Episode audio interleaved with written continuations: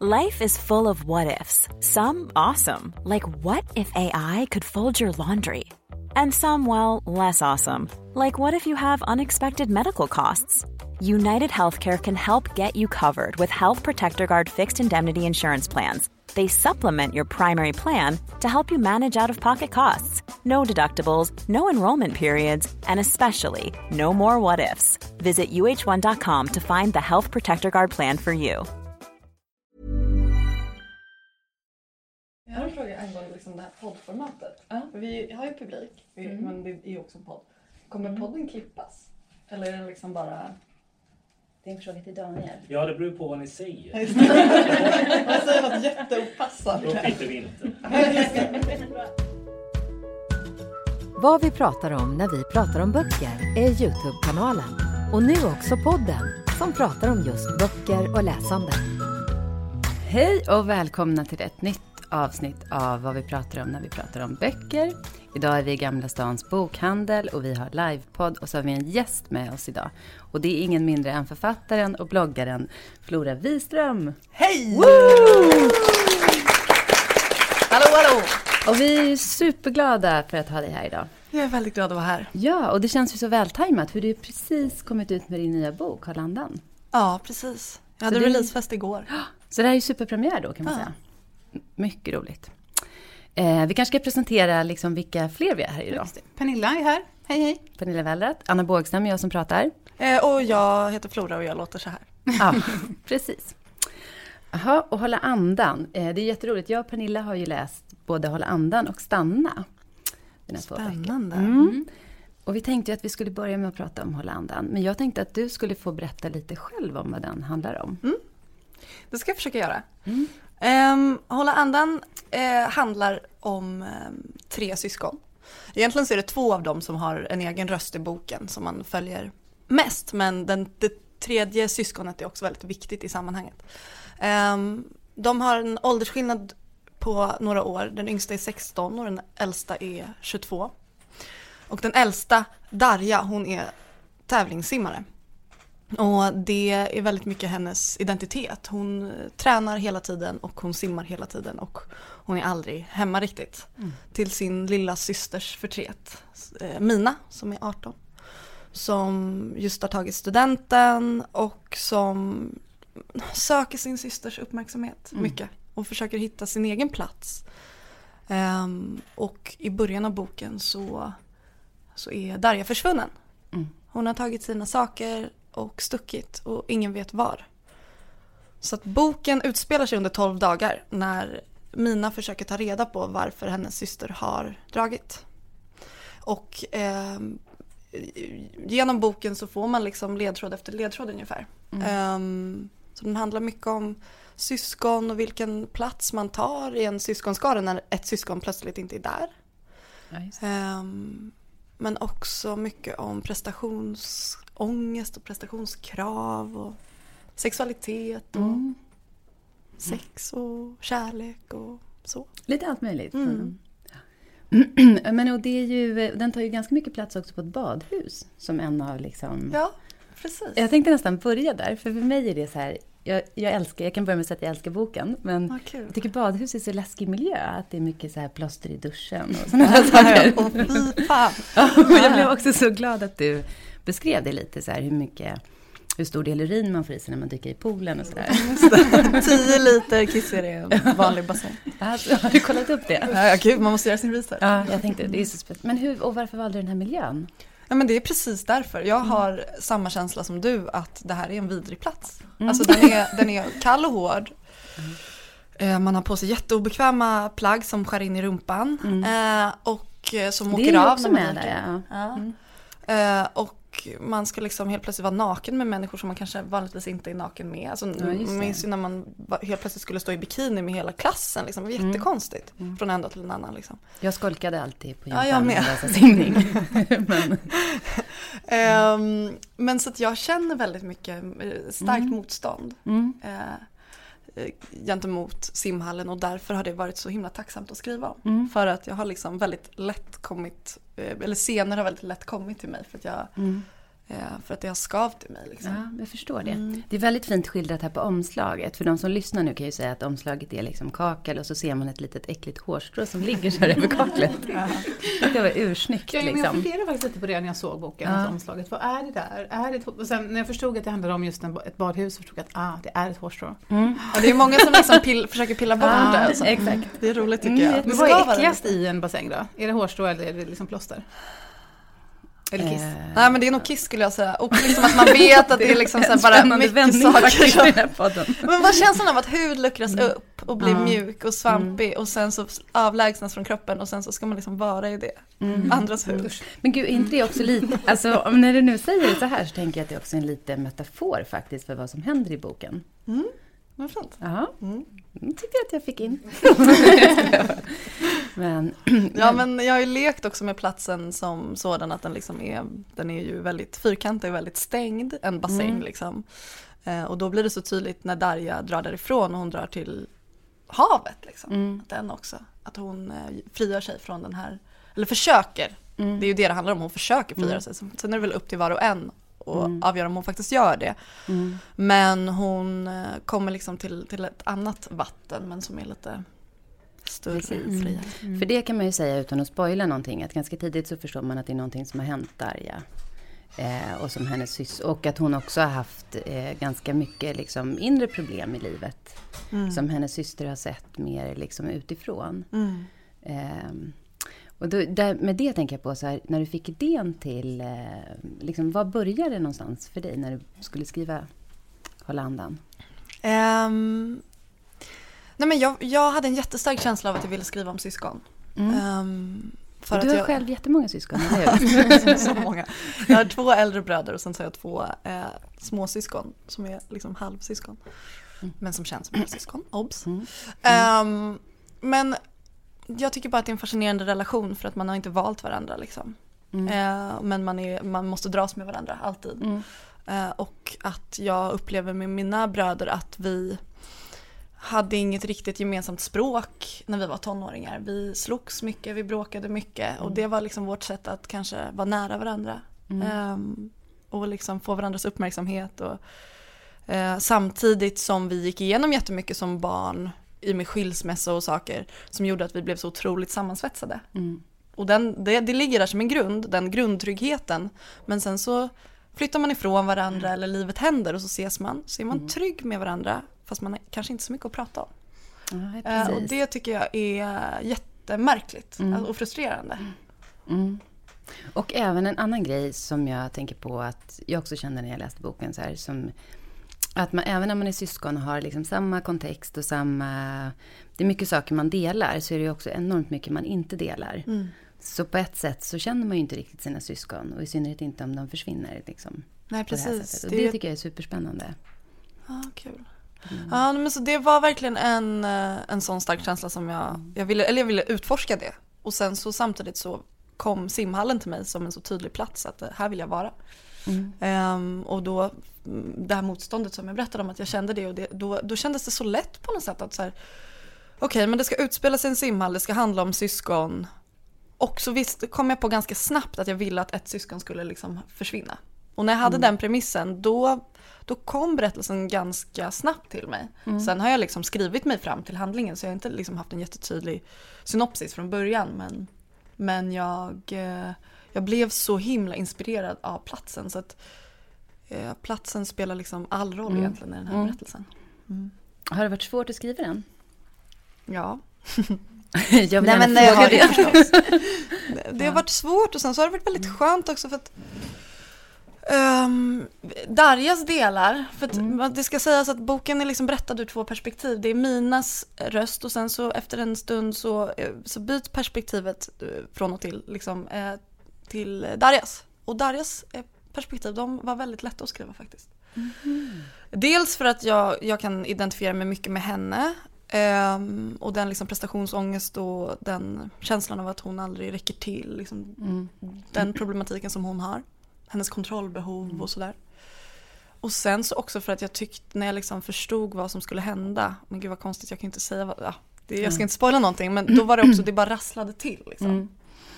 Mm. Ehm, sen var det svårt, jättesvårt att liksom få ihop helheten och Mm. jag var också jätterädd att min förläggare skulle säga så här, men du de här två rösterna du har, de är Mm. jätteolika.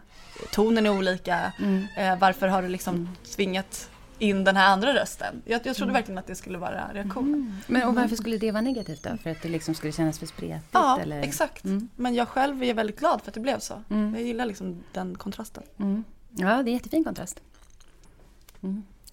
Mm. Men jag tänker på, eh, jag tror jag läst någonstans att du har beskrivit Stanna som en bok som ligger närmare dig och Hålla andan som en bok som ligger närmare andra. Mm.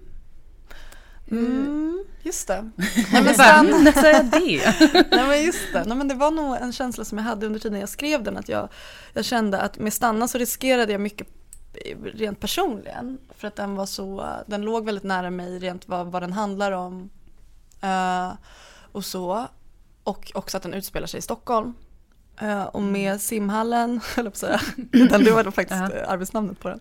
Med hålla andan så, så känner jag att den kanske risk, det kanske finns en större risk för läsaren. Jag är lite rädd att den ska vara triggande eller att den ska Ja, på vilket sätt triggande?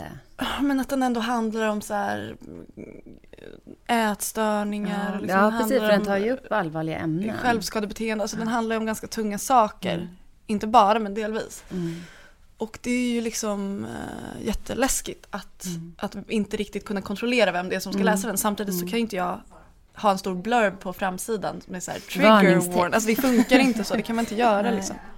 Och samtidigt så kan jag inte heller säga det för mycket för att då blir det spoilers också. Det, så det har varit svårt. Mm. Ja, men det förstår jag verkligen. Mm. Ja, men hur, ehm, hur lång tid tog det att skriva den? Två och ett halvt år. Okej, ja det är ganska länge. Mm, men jag är periodare. Jag åker iväg och så köttar jag och sen så ibland så skriver jag ingenting för att jag får panik och sen så måste jag liksom hitta en väg in i skrivandet igen. Men du skriver hela tiden? Ja men jag, jag driver en blogg så att jag skriver dagligen där Mm. liksom. Det gör jag, men jag skriver inte skönlitteratur liksom. Eller skönlitteratur. Mycket av mina dagboksanteckningar blir ju det som är skönlitteratur. Så att det är väldigt, alltså jag skriver ju på något sätt hela tiden. Eh, men eh, det kan gå månader utan att jag så jobbar på boken. För att jag bara har panik med att jobba på boken. Eh, Mm. ja. Det är så intressant det där tycker jag, att det skapar panik. Jag kan identifiera mig själv väldigt mycket med den här känslan. Nej men jag tänker för att ibland så har man ju uppfattningen, eller jag tänker så här, folk, folk som inte skriver så mycket så här, tänker ju så här, åh, det måste vara härligt att vara så inspirerad och känna som fantasi jämt och sådär. Och jag tycker själv att jag väldigt ofta bara känner panik. och att det inte alls är så mycket... Vad är det för panik du känner då? Eh, nej men det är nog eh, att jag tycker att det är dåligt när jag läser om det. Liksom. Ja just det. Kan du drabbas av den? Men ja, men så mycket. Men jag håller faktiskt på att eh, träna upp någon slags ehm, ehm, skydds... eh, en rustning. Eh, Jag, liksom, det här är min största utmaning nu och det funkar faktiskt ganska bra. Det är att jag låter... Jag, jag har en texthandledare som är författare också som heter Monica Fagerholm. Eh, och hon läser text, mina texter nu. Och hon säger så här, våga vara vild. Det är, liksom det är alltid så, bara så här, Flora du ska inte, det är inga post-it-lappar förrän i sommar och vi började i januari. Eh, och det är liksom det som är min utmaning, att inte då vara duktig och så här börja strukturera upp och bara det här ska hända i den här boken typ. Jag vet inte ens om det blir en bok liksom. Utan att faktiskt hålla möjligheterna öppna. Att så här, oj jag kanske vill skriva om det här nu. Oj vem är den här karaktären? Och, liksom, och då genom det kunna hitta någon kärna eller något som vibrerar som inte bara är en planerad berättelse liksom, utan att jag själv ska kunna bli överraskad. Och därför blir det ju så som du säger att i stunder så tittar man på något och bara åh herregud det här spretar så mycket. Eh, och så får man panik och så tänker jag våga vara vild. Och så tänker jag att jag ska våga vara vild. Den här är ju bra att ta med sig, våga vara vild. Att man också får säga den så då. Men, för, men, och då tänker jag även att i det ligger ju så här att våga göra grejer som är läskigt i bemärkelsen så här, kanske självutlämnande eller göra vara lite så ärlig så att karaktärerna inte är så snygga eller liksom, och det tycker jag är också så väldigt obehagligt. Mm. Ja, Kom jag på nu när du sa våga vara vild. Att det var liksom, och där tänkte jag på i Hålla andan, så är det ganska mycket sex till Ja. exempel. Eh, eller ja, jo men ganska Jo, mycket. ganska mycket Ja. Nej, men hur kändes det liksom?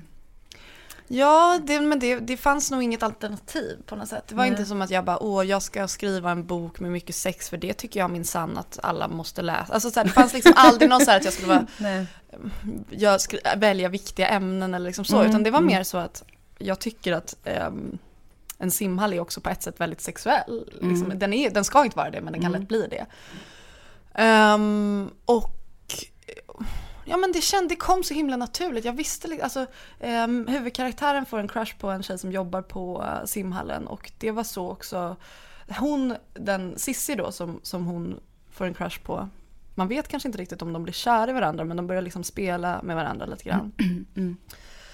Ehm, hon fanns ju, jag var, jag var i Reykjavik med mina kompisar och så såg jag en tjej i, eh, i omklädningsrummet på ett badhus som jag var på. Eh, och jag ska inte säga att jag liksom bara wow gud jag, nu är jag så tänd på henne så jag måste gå hem och skriva om henne. Det var inte så men mer bara att jag såg henne och bara här jobbar hon, vem är hon? Typ. Och så var det något med att hon stod där i liksom den här duschen eh, och sprutade rent med någon stor slang och hade på sig gummistövlar och tajta kläder. Alltså jag vet inte, hon var bara så mycket en karaktär liksom. Så hon kom ju in där och sen när jag började skriva fram henne och Minas liksom eh, hur de prövar varandra och sådär. Det kändes bara helt givet. Mm. Ehm, och eh, jag tycker också om att skriva om saker som är obekväma. Jag vill gärna sitta och bli generad när jag skriver för att då känner jag att det händer någonting med texten. Mm. Den blir liksom inte så tråkig. Jag kan hålla med om det, fast sen vill inte jag sitta och vara generad när boken kommer ut. alltså, om man tänker. Men jag, är typ no, alltså jag tror att jag är 0% generad. Jag kanske borde, det Ah. är kanske att jag har, det är något konstigt med mig nu för nu är jag faktiskt inte generad alls. Och det Men jag tänker här, det är ganska bra att ha med sex ändå, för att det är Ja. ändå någonting som, nu är inte Ja. ton, så mycket tonåring egentligen, men det är ändå någonting som tonåringen sysslar med. Även alltså- vuxna. Alltså. Nej men jag menar, alltså man gjorde ju det när man var tonåring. Ja. Så det är ju liksom ganska bra att ha med, tänker jag. Nu kommer Känner Pernilla ut som. Nu kommer jag se ut som sexuell person. Nej men Nej, absolut. Men, ja, men jag tänker också att det, det kanske är väldigt skandinaviskt, eller svenskt i alla fall. För att i, i USA finns det väl någonting som kallas för clean teen, tror jag. Eh, eller vet jag. Clean, vad sa du? Berätta mer. Eh, men det är typ den här, Jenny Han har skrivit en serie som heter Laura Jean. Ja, Laura, om Laura Jean. Och det är liksom 06 i den här. I den här har ni läst? Ja, 06. Ja. Och det kallas clean teen. Och det är väl ish. Ja, nu säger Lite sex. lite sex. Men de tjejerna som har sex blir slutshameade alltså. Mm. Ja. ja, vi låter det vara osagt. Men alltså just att det är lite sådär att i USA så är det att, ja men där har vi inte sex. Mm, intressant. Ja. Mm, Men nej men det har ju vi här va? ja, vi har ju det här. Vi Vi är lite det. kända för det också i Sverige. Nej, men jag tycker att det är så roligt också för då får man, alltså så här, jag, jag märker det att folk tror liksom att jag är någon slags hypersexuell person bara för att, alltså det, det märker jag ändå att folk tror att jag liksom, det är det enda jag håller på med typ själv. Och det där tycker jag är så roligt för det, det, jag, jag upplever inte mig själv vara mer sexuell än någon annan liksom, men att jag tycker bara inte att det är jobbigt att skriva, eller jag tycker det är jobbigt att skriva om det men jag blir inte så, oj, hallå. Den här kören av glädje över sexet i svenska ungdomsböcker, tror jag. Nej men det är väl så också i många svenska ungdomsböcker så är eh, sexet ganska städat. Eh, Det börjar ju bli bättre liksom men när jag växte upp, växte upp, men när jag var tonåring så kändes det väldigt fekt liksom. Det var typ, alltså jag, jag, och jag har faktiskt med det här Roland men det är typ så här, jag kände att han var hård, genom, genom jeansen kände jag att han var hård eller något sånt där. Och det är en sån grej som jag har tagit med för jag minns själv att jag blev så jävla upphetsad av det när jag var tonåring och läste Hon kunde liksom precis föreställa mig det där hårda genom jeansen. Så det finns med, jag kunde inte låta bli. Men eh, det var liksom väldigt så eh, snällt. Liksom. Mm. Vi som läste Gråtminnesfolk har ju inte samma upplevelse för att de hade lite andra typer av, Ja. någon björnfäll över sig och sådär. Men, Oj. Vi hade Det bra ins- ja, inspirationskällorna menar du? ja, ja. men det är ju... ja, men det är roligt för man... Eh, eh, jag, jag tänker på det som då eh, skriver eh, liksom i en helt annan genre och för en annan målgrupp kan man säga. Eh, ja, men att jag, min bild är att det är ganska mycket sex i svenska, alltså böcker för unga, unga personer. Mm. Ja, är Eh, och att det, väl, att det känns så här frigjort på ett, ett liksom inte tillrättalagt sätt. Det tycker jag är väldigt så befriande. Mm. Eh, faktiskt. Mm. Håller med. Men där fick jag, det vet jag också med Stanna, när den kom då var jag 21 tror jag. Och jag, ehm, ja, men började skriva den när jag var 18 och var, då var jag mycket mer generad. Och då vet jag, då, det, där finns en sexscen när de har sex i, i skogen och de så här kommer gemensamt och torkar sig med, liljekonvalj. Som man gör. Det här är viktigt med detaljen, att det var just liljekonvalj. Alltså jag får panik men ni förstår ju apropå att vara så tillrättalagd. Och bara så här, och typ att så här, Du fick så- panik över att det var liljekonvalj. men att det är så jävla klyschigt och så här, um, typ att så här, så mån, månskenet blänker Alltså det är typ på den nivån så jag kan knappt prata om det. Men så då kände jag väl också att jag behövde ta ett kliv därifrån. Ja, och göra lite smutsigt Ja. till simhallsmiljö. Som är liksom den andra ytterligheten i det här. Mm. Men, och apropå stanna då så tänker man ju, när jag läste den så tänkte jag också på så här, men hur gick det till när den blev utgiven? Alltså nu menade jag inte hur gick det till när den blev utgiven, men, men hur... Kommer det fram? ja, nej, men, men hur var liksom, hur blev själva, du var ju väldigt ung, du skickade in den, vad hände sen? Mm. Men jag började skriva den efter att jag hade tagit studenten och började plugga skrivande. Ja. Så väldigt mycket av Stanna kom till under mina första år på skrivarskola. Mm.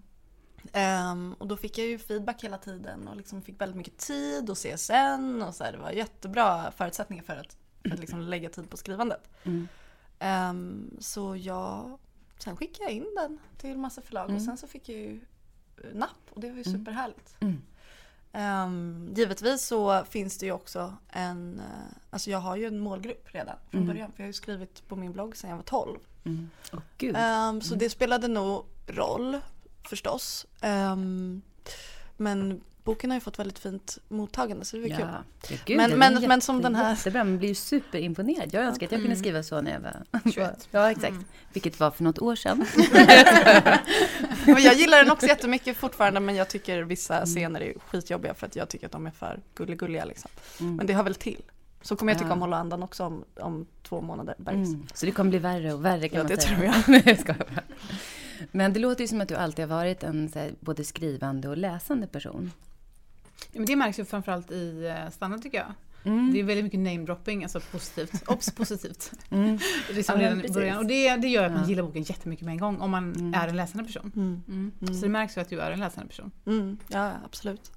Jag tror att läs, alltså så här, i perioder när jag inte läser då skriver jag inget heller. Det där är så Mm. himla liksom någonting som man måste göra hela, hela tiden.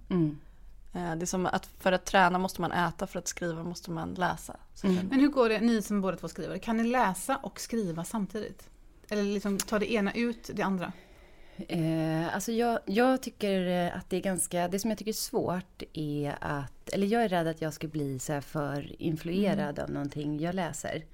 Om jag läser det samtidigt. Eh, men däremot så tycker jag om att läsa något helt annat. Liksom. Så att jag, jag har inte läst liksom andra deckare till exempel. När jag har skrivit. Men däremot kanske mer relationsromaner eller liknande. Liksom. Grottbjörnens folk och... Exakt. alltså Grottbjörnens folk då. Men jag använder som strategi att läsa sånt som jag blir influerad av. Mhm. Alltså jag vill gärna bli Mm. det. Men då måste jag ju välja noga. Så att jag vet till Ja. exempel mycket av, av det som är skrivet eh, ur Darjas perspektiv, att hålla andan. Då, då hade jag en Bodil Malmsten-period. Mhm. Det kan jag faktiskt, jag läste någon bok av henne här en vecka och jag bara, gud, det här kan jag verkligen märka att jag blivit så influerad av hennes liksom, Mm. Eh, meningsuppbyggnad och liksom upprepningar och så. Eh, och eh, det, jag tycker det är jättefint när man hittar någon författare där man känner att så här, okej, men om jag börjar med att läsa då kommer jag vaggas in i någonting där jag känner mig bekväm. Mm. Ibland så kan jag börja läsa någonting där jag inte känner mig bekväm att skriva så och då måste jag ju snabbt hitta något annat att läsa. Mm. Mm. Men just Bodil Malmsten för mig eller Agneta Pleijel um, är två sådana författare som jag alltid blir, alltså jag läser en, en snutt och sen så slår jag igen boken och så måste jag skriva liksom. Mm. Det är skönt som en här katalysator också. Ja precis. Eller kanske Sara Stridsberg och då kanske det mer är liksom olika bilder jag får upp som gör att jag blir sugen på att skriva. Så att man liksom, jag har hittat Mm. några igångsättare. Mm. Mm. Det är superbra. Och har du också särskilda böcker som du läser om av Bodil Malmsten till exempel? Nej men jag är lite dålig på att läsa om böcker sådär från perm till perm men jag slår upp, alltså läser Mm. stycken eller lyssnar på bitar som Mm. ljudbok och sådär gör Mm. mycket. Mm. Och Agneta Pleijel har läst in sina två senaste böcker så himla bra liksom så jag tycker det är fantastiskt att lyssna på dem en snutt och sen skriva. Mm. Ehm, och även Sara Stridsbergs böcker är ju otroligt fint inlästa. Mm. Ehm, så det är, men, men då känner jag inte att jag måste läsa eller lyssna på hela. Liksom. Nej. Mm. Och din egen, Hålla andan, kom på ljudbok.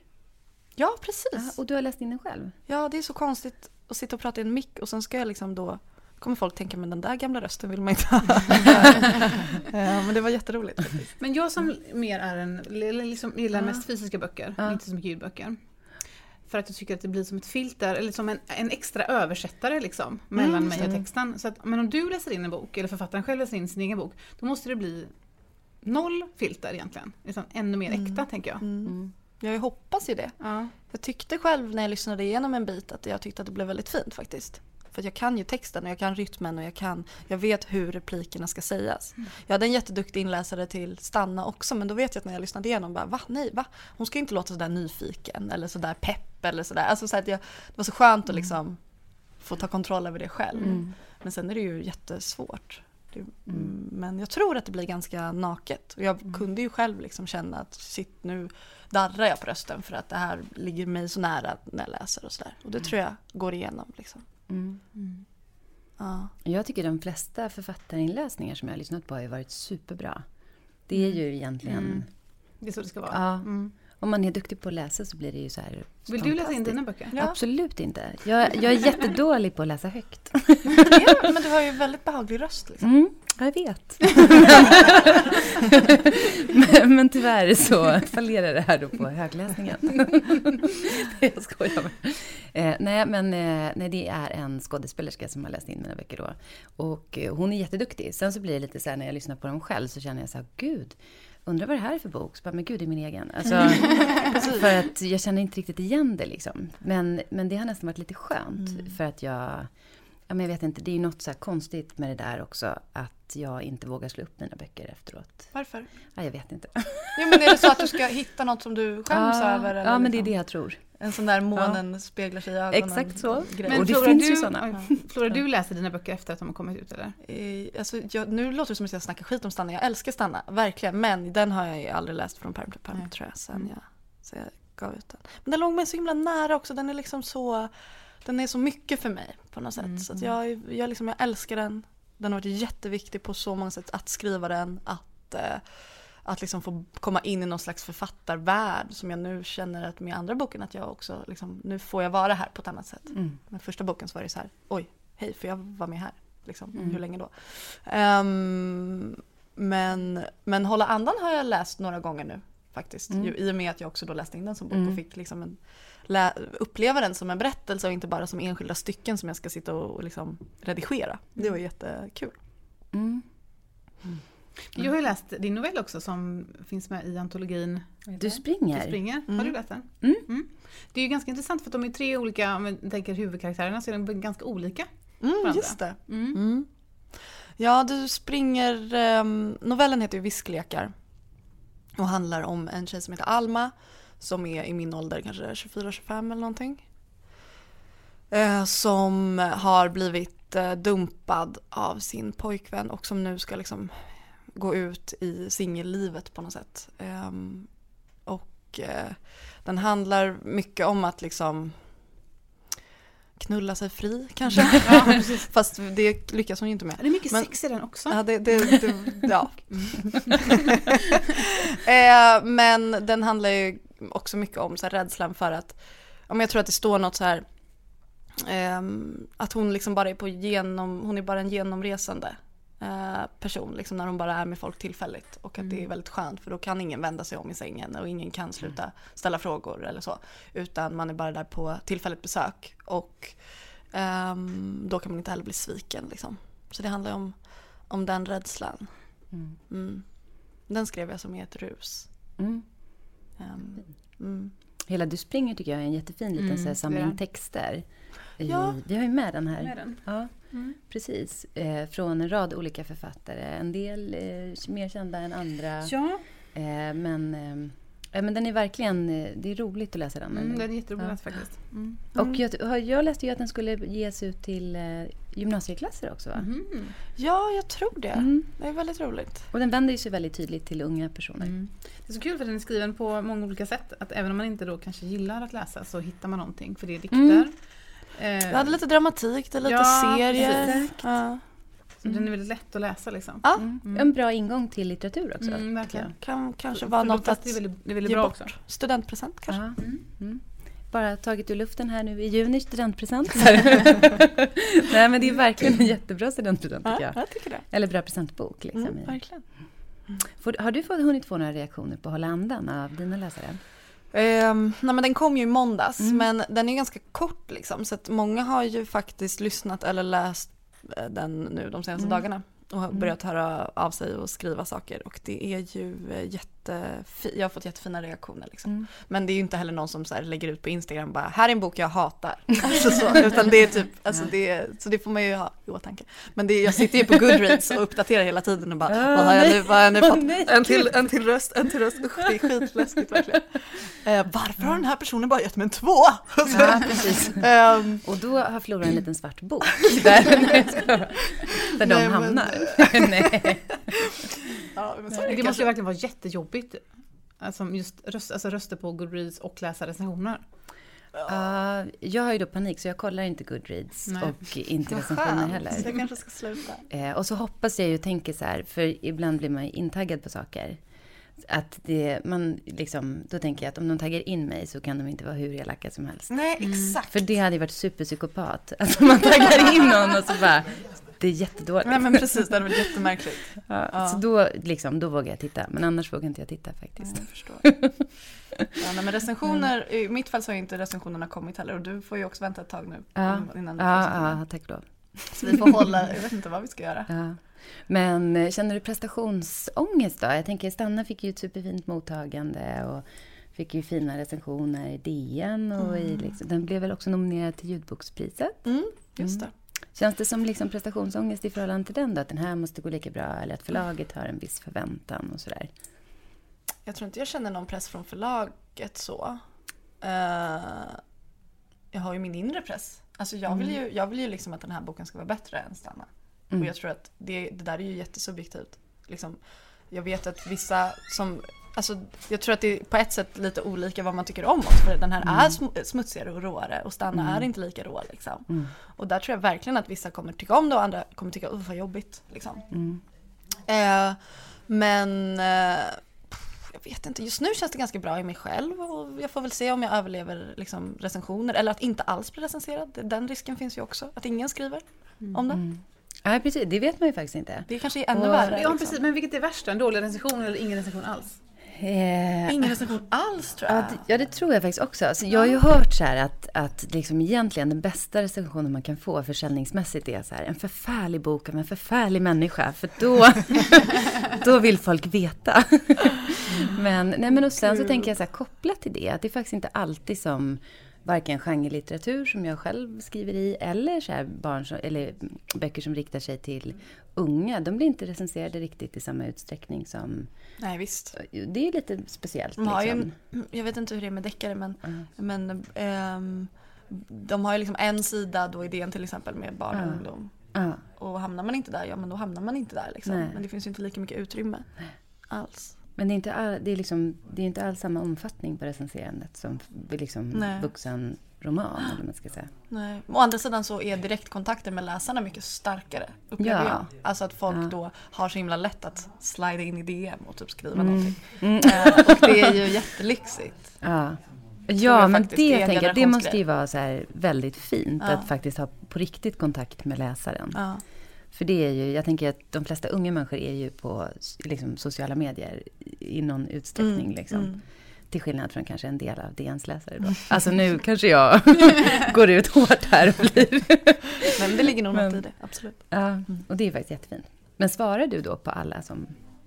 Jag försöker, Mm. eh, självklart. Eh, Men eh, jag kanske inte alltid kan skriva långt eller jätte in, liksom ingående men jag, alltså, jag blir så glad. Liksom. Mm. Eh, så det där är ju Det beror lite på eh, arbetsbelastningen den dagen kanske. Ja, men, men hur ser en floradag ut? Och ja men jag är periodare som Ja. sagt, Ja. inte med Ja, alkohol. nej, precis, jag måste göra det tillägget. Ehm, Men det vore så konstigt ja, eftersom jag är perioder med alkohol så är det väldigt Nej jag menar mer att jag är en person som går in i så här projekt ganska mycket. Mm. Projektare, säga. Ehm, så att jag, vissa perioder så skriver jag jättemycket, liksom jobbar med bok och redigerar eller vad det nu kan vara. Eh, och som nu så håller jag på att göra lite press och sånt där kring boken. Och sen så lägger jag mer tid på bloggen eh, som jag uppdaterar varje dag. Ehm, så att en vanlig dag, ja men jag har ett kontor som jag går till i bästa fall. Och inte ligger hemma på sofflocket. Ehm, och så sitter jag där och skriver eller jobbar. Och sen så, ehm, jag försöker lägga liksom 50-50 tid på, på det skönlitterära och på bloggen och sociala medier. Liksom. Men det där beror lite på. Men jag har också lärt mig att jobba kontorstimmar. För att förut så kunde jag jobba jättemycket så här på helg eller på kvällar eller så. Men du håller väl skrivkurser och sådär också va? Så är det, just det. Mm. Berätta. Och du, det var även du som startade skri, Skrivgaris. Ja, det var Yrsa Ekesendal som startade Skrivgaris och okej. vi är goda vänner så jag blev admin för några år sedan.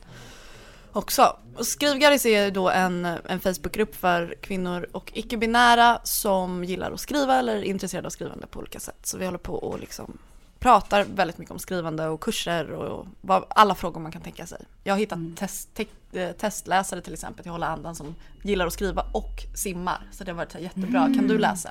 Gud, vad har de, har de haft simsynpunkter? Ja, ja, ja, ja. Det, som, det, som, det som låter så här snitsigt som har med simningen att göra, det har inte jag koll på. För det låter ju superinsatt i.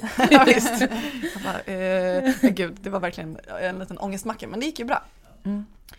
Ehm, så det gör jag. Och sen så har jag och Yrsa Keisendal som också kom ut med en bok nu nyligen som heter Friläge, som är jättefin. Eh, vi håller i skrivkurser på grundnivå liksom. Så att vi har fyra dagars kurser då vi egentligen, det, det går mest ut på att liksom komma igång och att våga. Och sen så skriver vi supermycket och på en, i en ganska hög eh, takt så att man ganska snabbt släpper liksom, all- den här känslan av att allt måste vara perfekt och bra och färdigt. Det är viktigt. Mm. Så man skulle kunna säga att du lever skrivande nu alltså? Mm. Mm. Gud vad lyxigt. Sa Pernilla och såg lite avundsjuk ut. Nej, jag skojar. Absolut inte. Men, jo, men om man ska återknyta till att skriva så tror jag att jag läste någonstans att du hade sagt också att, att en av utmaningarna med att hålla andan är också att ge karaktärerna inre liv.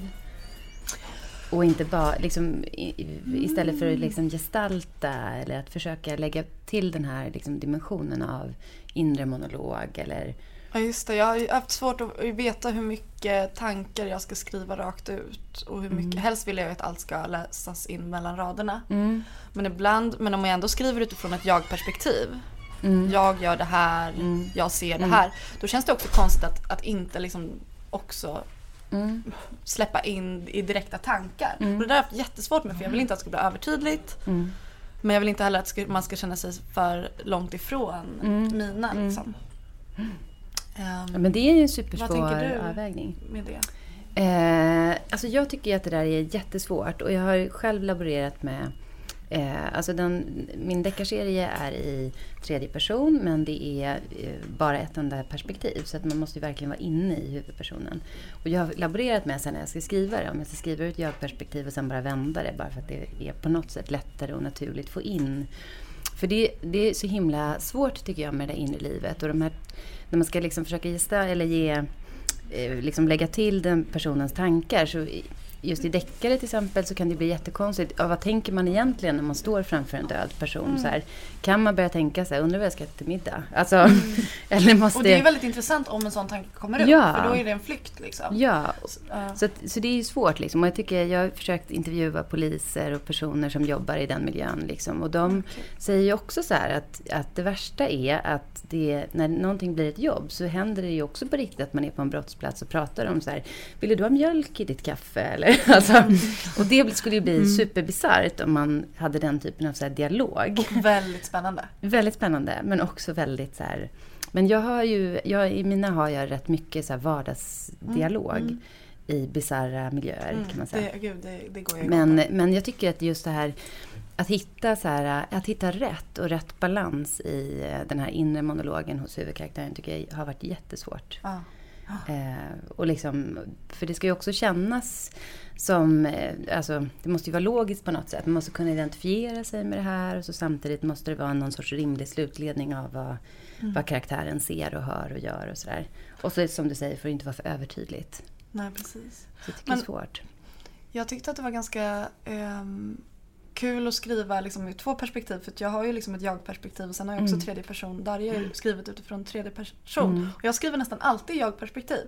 Mm. Så för mig var det väldigt, väldigt roligt att skriva Darja eh, Mm. ur det andra perspektivet också för att jag började leka med tanken på att tänk om det här bara är mina som tänker det här om Darja.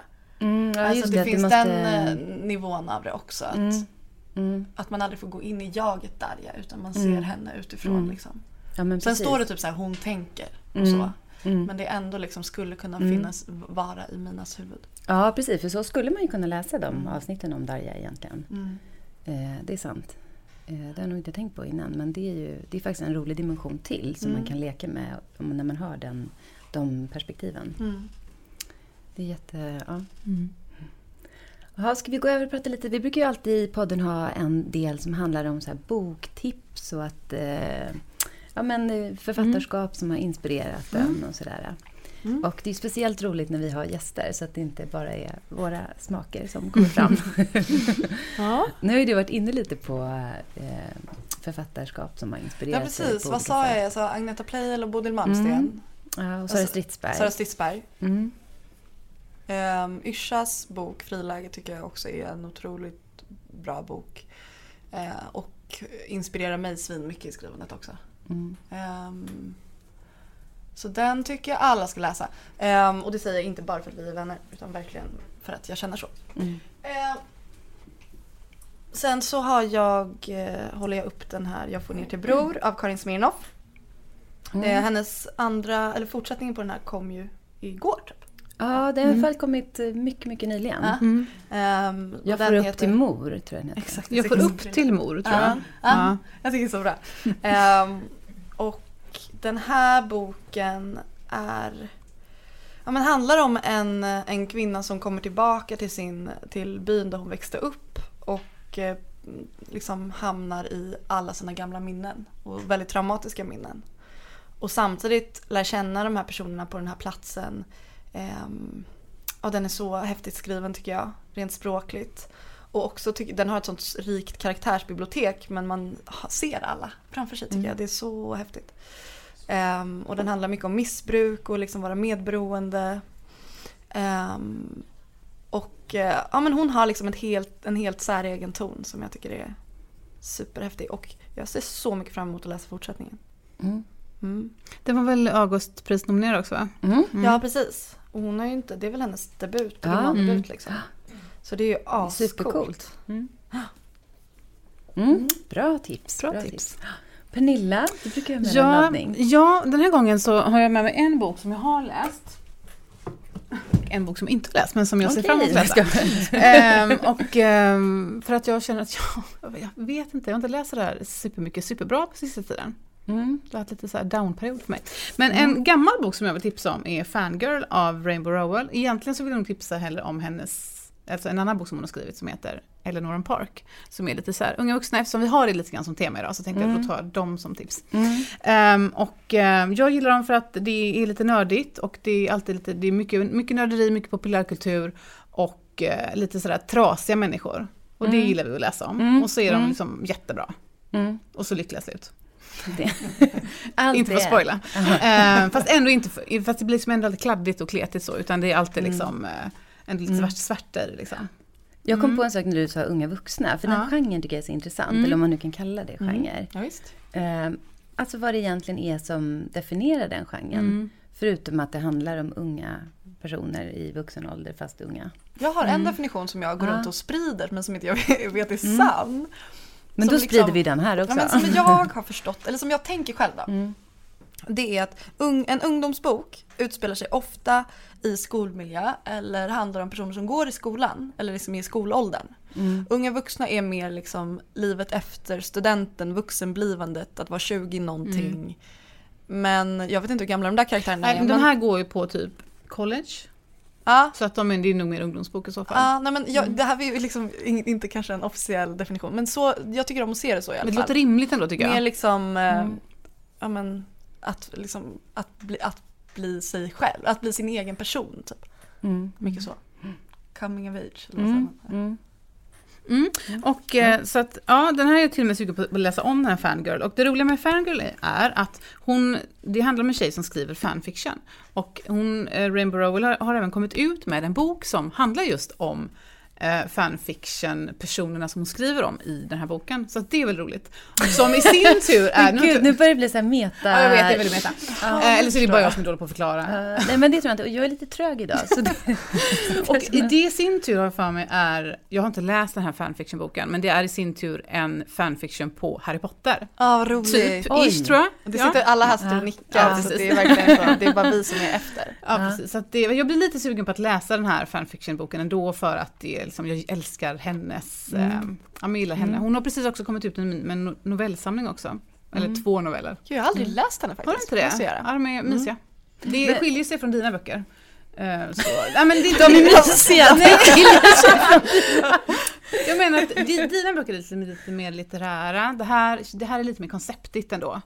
Även om, ja, jag vet inte. Ja, skitsamma, de är bra, läs dem. Men, Ove, men vad, och vad är det du gillar jättemycket med det här? nu? Eh, men att det är nördigt, Ja. eh, populärkultur och lite trasiga människor. Lite, de har alltid mycket skit liksom, eller lite skit. Härligt. Mm, och så har jag en bok till, eh, som jag inte har läst, men som jag vill läsa. Och det är Curtis Sittenfeld som har kommit med en roman, eller inte en roman, en novellsamling. Vad snygg de var. Mm, den är väldigt snygg. Prosit. Eh, det ni tänker, nej jag säger det ni tänker, heter den. Ehm, och ja, gillar man henne så tror jag att den här är svinbra, för att hon skriver alltid väldigt bra. Mm. Mm. Har ni läst någonting om henne? Nej, inte alls. Jag sitter och bara tittar på det vackra omslaget och bara åh, den vill jag läsa. För hon Eh, debuterar ju med en bok som heter I en klass för sig, som handlar om en eh, tjej som börjar på universitetet tror jag, eller college eller någonting sånt. Eh, och ja, hon gör ju en klassresa då i och med det här. Mm. Den är jättebra. Kul. Mm, det var mina Har, har inte, apropå ingenting, har inte du jobbat i en bokhandel? Har jag drömt det? det är, det är är faktiskt det min romankaraktär som har gjort ja, det nu till blandade jag ihop jag. Nej, vad Jo, vet du vad? När jag läste den boken så tänkte jag på Alfa antikvariat varje gång. Ja, jag också nämligen. Så, att- och vi- Gjorde du det? Ja, vi, nu spelar vi in i Gamla Stans bokhandel och tidigare spelade vi in på ett antikvariat som Ja. heter då Alfa antikvariat. Mm. Det var så himla likt nämligen. Ja. Ja, men det kanske, alltså jag, jag måste vara ärlig, det finns liksom inte ett antikvariat som jag har valt som det, utan det Nej. är liksom en, ett hopkok av flera. Mm. Mm. Men du måste ju vara en eh, antikvariatsbesökare då? Eh, ja, Flitig en, sådan. ja, ja. eh, ibland. Mm. Mm. Mm. Mm. Jag gillar bokhandlar liksom. Ja, ja, alltså vem gör inte det då? Mm. Men Men vad har du för tips, jag, Anna? jag har jättemånga tips och jag kanske välter något när jag ska ta fram dem. Men jag Ska jag hjälpa dig? Ja, jättegärna. Eh, ja. För en gångs skull så har jag fått med mig då en, en radda böcker. Eh, som nu istället Pernilla välter. Men, ja, precis. Det var gulligt att du har med dig min bok Ja, nu. ja, precis. Oj, alla mina Nu böcker, ska jag fixa lite här. Även med allt. Ja, okej. nu Ja. Eh, nej men och då, eh, ibland så kör jag eh, temat, alltså någon måste slå ett slag för serieböcker, för jag tycker så himla mycket om det. Eller serieromaner. Och jag, vid något tidigare tillfälle här så tipsade jag om en som heter Psycho Girl av Agnes Jakobsson, som ser ut så här. Och då hade jag bara rusat förbi eh, sci- sci-fi-bokhandeln här i Gamla stan också och såg den här och blev liksom helt hooked och tänkte att jag måste köpa den och började läsa lite och så. Och nu när jag läste ut den så blev jag fortfarande, alltså blev så himla berörd. Jag tyckte den var så fruktansvärt bra. Så den Kul, måste alla läsa och den handlar om Agnes som är på en fest och träffar Lillis.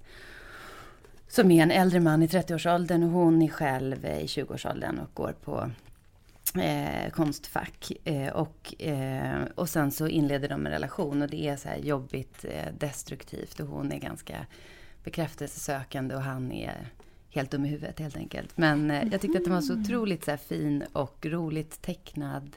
Snygga rutor och väldigt liksom, men liksom självutlämnande och man blir väldigt berörd.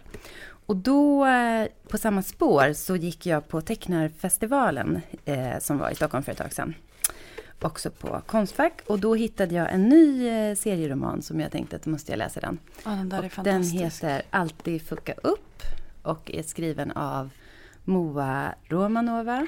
Och den är också så här helt eh, fantastisk. Har du läst den? Ja. Ja. Men jag älskar henne. Ja, Jag alltså, fangirlar henne alltså, lite för mycket. Det är som att hon har slutat svara på mina allmänna meddelanden. Ehm, Men det är också lite samma tema som den innan. Ja, exakt. Mm. Det och, och, och det är lite så här, och jag tror att de hör ihop, för att eh, den här karaktären Agnes i den här första boken, Psycho Girl, dyker ju typ upp i den här på en buss. I alla fall, och det kan inte vara en Men är det slump. samma författare? Nej, det är två olika. Men jag får för mig att båda har gått på typ serieskolan i Malmö. Och så tänkte jag så här, åh vad rolig grej att låta en karaktär från den ena boken bara poppa förbi i en ruta. Men de är bra på, serietecknare är bra på det där. Ja, jag vet. De är roligare liksom. Faktiskt. Det Gud jag skulle sugen på dem. Skulle det inte vara roligt att göra det om man skriver en bok? Jo. Och typ bara skriva in någon annan? Men det har inte det hänt någonstans någon gång? Jo, Känns- alltså det har ju hänt för länge sedan. Alltså er. Nilsson Brännström skriver ju in sina egna karaktärer i typ så här Ja men typ att Tsatsiki kommer in i Malin just det. 50 procent. Alltså Det så- sånt. Det är Ja. också väldigt roligt. Att Ja, man det bara, är väldigt roligt. hej. Ehm, Jag hade en kompis som hade läst de här Agnes Lidbecks böcker och där hade, trodde, tänkte hon att är inte typ Anna och Jens kommer in i hennes sista bok nu, vilket det nu är. Mm. På något sätt. Ja. Ja, är det så? det- folk nickar Jag hade missat den referensen men så hon, anpassade, Ja. hon använde sina egna då, karaktärer snarare. Det är jättekul. Det, det. men det är ju ett jätteroligt grepp. Men jag, då måste jag bara säga att för, för oss som har den här referensen då så var ju det här väldigt känt om man kollade på Beverly Hills och Melrose Place. För Är det då, sant? Ja, för då dyker Oh you had me!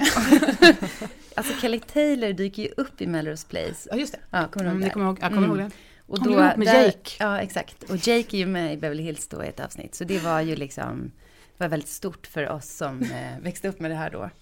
Och så redan där började den här karaktärsväxlingen. Men de här två verkar ha gjort det då.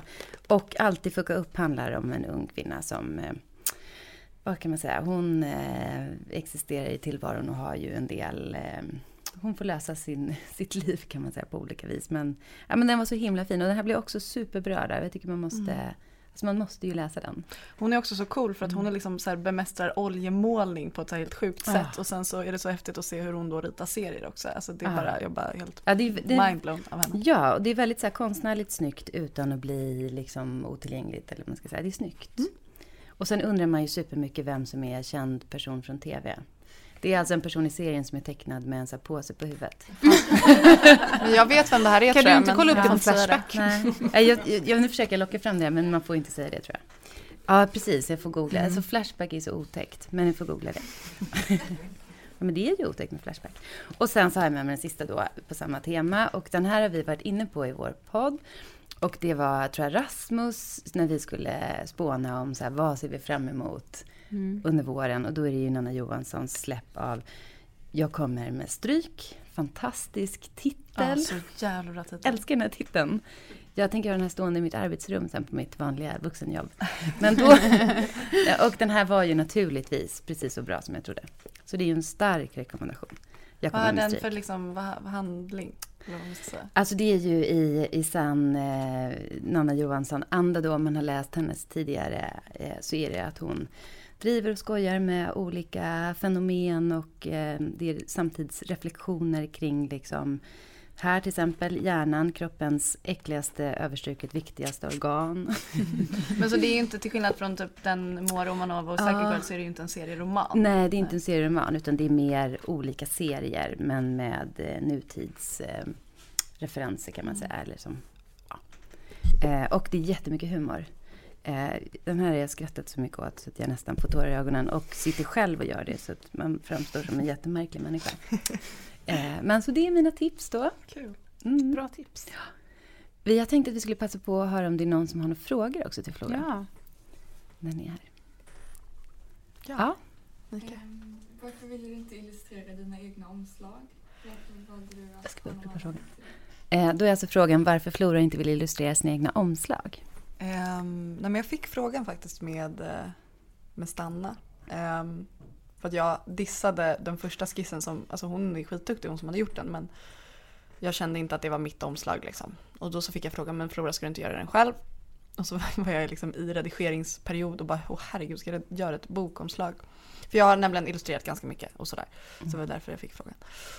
Men då eh, frågade jag min kompis Sara vad tror du om att göra ett omslag ihop med mig? Så att jag skickade en mapp eh, med massa bilder på omslag jag tyckte om och färgskala och liksom ett maner. Och sen så fick hon tolka det. Och det blev Stanna-omslaget. Och sen så har Mm, då har Sara... vi här, kan jag visa upp då. Det är alltså ett jättefint omslag med de här hårnålarna som också är med i... I I boken, boken. Ja. Och den är ju ganska, det där är ju ett inte så klassiskt ungdomsboksomslag Nej. liksom. Utan den är lite, lite mer grafisk och Mm. någon sa att det, var, det, var, det ser ut som en karamell. Mm. Nej, det gör det Med kanske. precis den rösten också. Ehm, Lite äckligt alltså, att väsa det bakom någon. ehm, och sen så eh, kom Sara liksom in, hon är, hon är svinduktig grafisk formgivare. Mm. Och så kom hon liksom in på eh, Bonnier Carlsen och började göra omslag för dem och för andra. Och då har hon liksom under de här två och ett halvt, tre åren gjort Mm. jättemånga omslag och då kändes det liksom helt givet att hon skulle göra det igen. Alltså hon, just hon har gjort båda. hon har gjort båda. Mm. Eh, Vem och- kom upp med idén med hårstrået? På andan? Alltså jag tror att det var hon men jag tror också att det var typ, jag vet att min förläggare sa både med, med båda böckerna att det ska liksom finnas något så här mänskligt en mänsklig närvaro i omslaget. Och då har vi hårnålar här. Så just jag har inte tänkt på det. Det är liksom hårstrå och hårnålar. Men ja, Så det är alltså den röda tråden i hår? det är ju äckligt med hår. Eh, och härligt. Um, Nej men så att jag är jätteglad för Hålla andan omslaget. För jag sa bara till henne ehm, läs boken och, och skri- gör ett omslag. Så jag gav ing, skickade ingen mapp överhuvudtaget. Mm, det här är Med- superbra. Mm, den är rolig också för när man öppnar den så ser den ut liksom som en Mm. simhall. Eh, blå inuti. Mm. Det är väldigt fint. Det är jättefint. Vi har ju knappt pratat om det, men du illustrerar ju också. Ja, inte så mycket längre faktiskt. Mm. Eh, Det var så himla skönt också att välja en riktning. Alltså att så här, det istället för att känna att man ska vara bra på allt så kände jag jag kommer nog aldrig bli jättebra på att illustrera om jag inte lägger mycket tid på det här. Och då bestämde jag mig för att lägga tid på skrivandet istället och det var en jävla befrielse. Alltså. Mm. Ja, men bra beslut.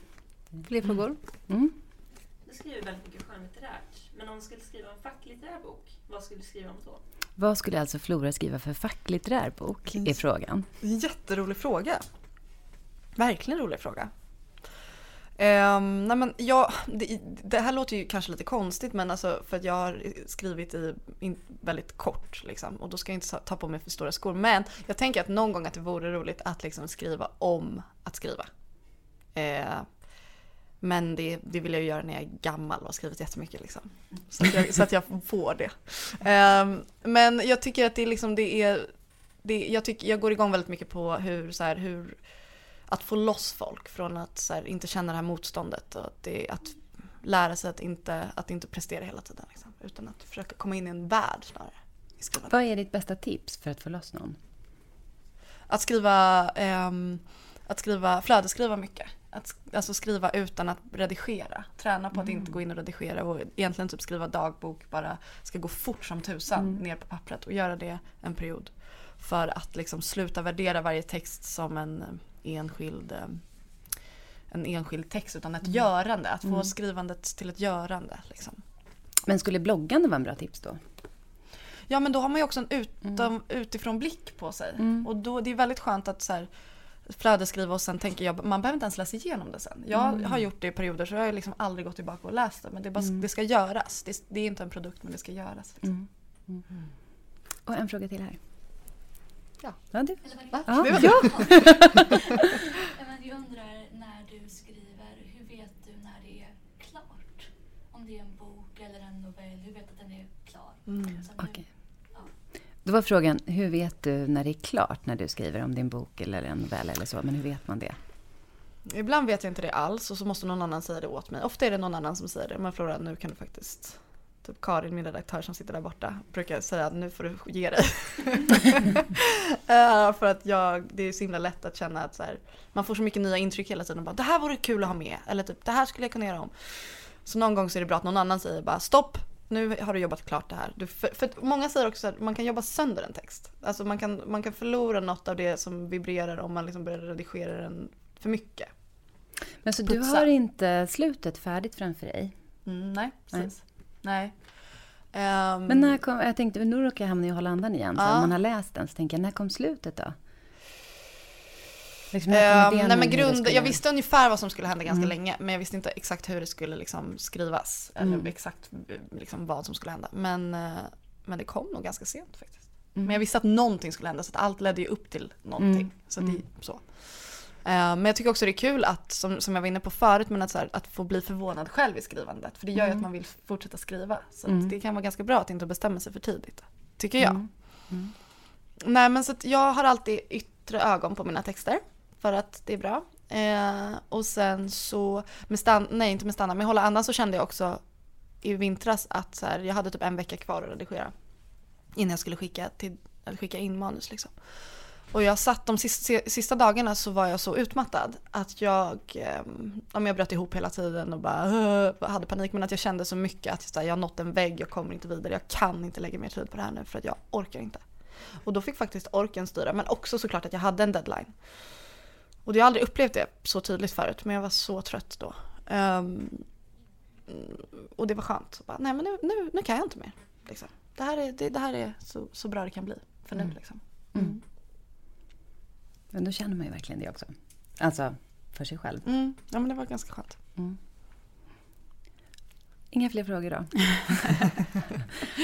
ha, ja, men då får vi tacka för att du kom hit och var gäst hos Ja, oss. jättefint att jag fick komma. Ja. Superkul. Och om man undrar över vad det var för böcker vi tipsade om och genast har glömt bort dem, då har ju vi en, det är ju så himla bra för att vi har ju en hemsida där man kan hitta allt det här och den heter vadvipraterom.se. Så dit kan man leta sig. Stort tack för att du kom och Tack gästade oss. Tack så mycket.